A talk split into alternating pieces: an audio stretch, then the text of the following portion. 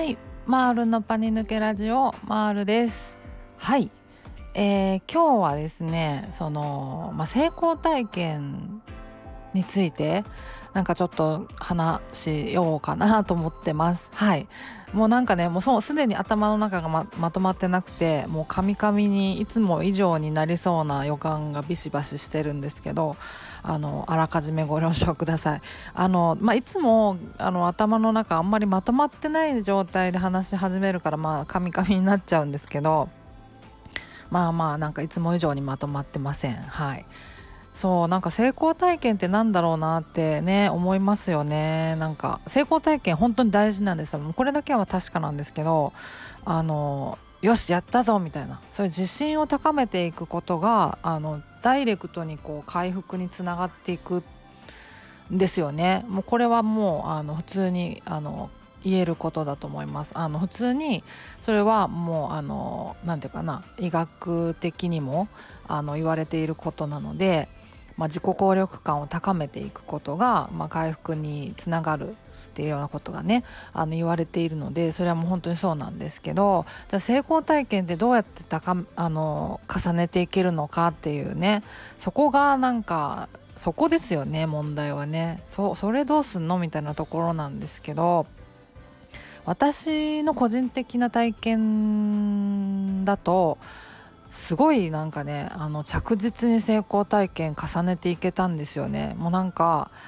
認知行動療法やって、まあ、例えばこう次の駅まで頑張っていくぞっていう目標を立てた立ててで電車で一駅ね頑張って乗った降りたよしみたいな。できたぞみたいななんかすごい成功したぞみたいな気分にあの毎回なってたしまああのね体調が悪かったりとかちょっと呼吸法がうまくいかなかったりとかして目標の駅までたどり着けなかったみたいなこともあまああるはあったんですけどまあ、その時はまあちょっと今日は残念だったなぐらいな感じででもなんか成功できた時は本当にもう成功したぞみたいなやったみたいな感じになんか慣れてたんですよねだから本当にやればもうやるほどこう徐々にこう回復していったみたいな自信がついてったっていうような印象があるんですよね。うんうん、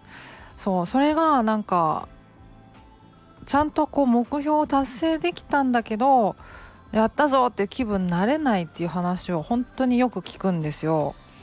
でそれがね本当になんでかなって本当にずっと思うんですけどまずまあまああの一つ言えるのがあのそもそも根本的に捉え方がちょっとなんかこうベクトルが違ったりするのかなっていうのが、まあ、考えられる原因としてあるのかなと思っていて。まあ、あのまずその発作が起きない起きなかったぞ。よし成功っていう風に捉えているパターンがあるのかなっていうのとあと、まあ、緊張とか不安とかね恐怖とかってあの予期不安ですよねいわゆる。でまああの起きますよね。もう必ず起きると思っていいんじゃないかなって。それをだってなくしていくためのあの治療だからもう出ないっていうんだったらもう治ってるっていうことなので治療する意味もないしまあだから治療してるってことは要はそれは必ず出るんですよね大なり小なりその予期不安は。だけどその予期不安がまあ出て、まあ、その予期不安の度合いがねなんか高まってるなって感じた時にあ症状悪化してるみたいな思っちゃう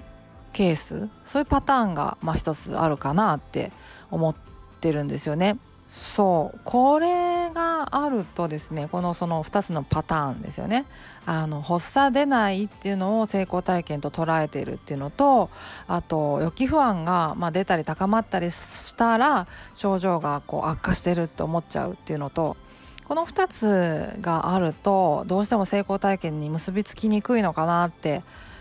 私は個人的にそう思うんですよね。うんうん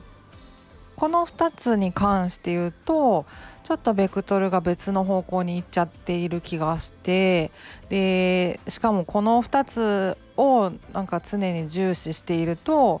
あのいつまでたってもなかなか治らないみたいななかなか良くならないみたいなことになるんじゃないかなって思うんですけどそう。まずその発作出ないイコール成功だあの大丈夫だったっていうのがまずまあ、ちょっと違う方向なのかなっていうのが、まあ、あってそう発作はね出そうだなとか出ちゃったなみたいなのはまああるんですよね。そうでそういう時にあの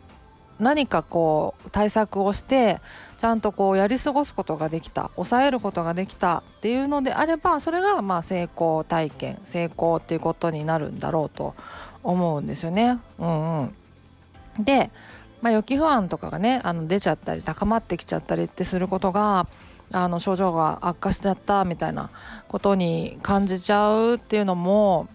まあだって予期不安って出ますからね普通に本当にそれはもう本当に出るので、まあ、予期不安が出たところでそれがまあ発作大発作とかにつながらなかったら、まあ、それがおそれでよしなんですよ。まあまあそれがイコール成功っていうことにもなるだろうしあのなんか昔はねその疾患になる前はこんなことで不安にならなかったのにとかこんなことでねなんか怖いとか思わなかったのにみたいな気持ちがあるんだろうなって思うんですけどそれはなんかねちょっとねあの勘違い入ってる部分もあのきっとあるんですよ。っていうのがあの疾患になる前はあの不安だなとかなんか嫌だなとかちょっと怖いなみたいな感じることっていくらでもあったはずなんですよね。ででもそうその感情がさらっと流れていってただけなんですよ多分、うん、怖いなとか不安だなっていうのを思うだけ思ってなんかそれがもういつの間にかもう別の感情に押されてってなんか忘れていくみたいな。本当にあの他の感情と一緒にこう立ち上がっては消えてみたいな感じでなんかそんな感じでさらっと通り過ぎていくからあのあの気に留めてなかったっていうだけであの感情そのものはあの感じてたはずなんですよね。全く感じなんか不安も恐怖も今まで感じたことがないっていうそんなことないはずなので。だからまああれですね。そのまあ、確かにその電車乗るとか乗り物乗るっていうだけで不安になったり怖くなったりっていうのは確かにその疾患になる前はならなかったのかもしれないんですけどその疾患になってからねそのそういう乗り物が怖いとかっていう風になってしまったのはまあもちろんその最初に発作を起こしたのが原因っていうのがまああってでそのその予期不安みたいなものを感じてしまうことそのものは全然問題じゃなくてでその後に発作につながるつなげないっていうのが一番大事なことなんですよね。でその感情があの不安とかね恐怖とかのこう予期不安の感情があの出てきたところで発作にはつながらないんだっていう発作につながらないようなの対策をちゃんと身につけてるんだっていう風なことで自信が出てくればそもそもあ不安とか恐怖とかっていうのがあのそもそも起きなくなってくるんでとにかくこう発作が起きても大丈夫なんだっていう自信をつけていく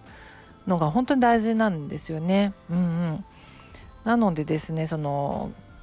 何て言うかな不安とかねあの恐怖とか緊張とかが高まったイコールあの疾患がこう悪化したっていうことじゃなくて感情は本当にもうあの起きるんでもうそれそれそのものはもうあの問題じゃないんですよ。その後に発作につなげないつなげない方法をちゃんと身につけるっていうで身につけられるのでねこれもまたあの医学的にちゃんと方法があの確立しているのであの有効な方法っていうのがあるので、まあ、それがまあ呼吸法だったり、まあ、全身的筋弛緩法もそれに入るのかなと思うんですけどまあいろいろあるのでね、うんうん、だからあのそういう方法をちゃんとまあ身につけてあの上手くなって練習してであの発作が起きてもね発作になりそうだなとか発作が起きそう起きたとかそういう時でもちゃんと対処できるっていうこう自信をつけることでそもそも不安とか恐怖とかが出なくなってくるっていうそういうことなんでね、うん、なのでそのね最初に言ったこうあの発作が起きないイコール成功っていうのじゃなくてでまたあの予期不安とかがね出てきたりとか高まってたりとかいうことが疾患の悪化っていうことでもないっていうそこなのかなっていう感じがしますね。うん、なんか成功体験につなげるかつながるかつながらないかっていうのはそこがポイントなんじゃないかなっていうふうなことを思ったりしますっていう話ですはいなんかあんまりまとまうまくまとめられなかったんですけど今日はここで終わりにしようかなと思います。はい。ではまた次回お会いしましょう。ではでは。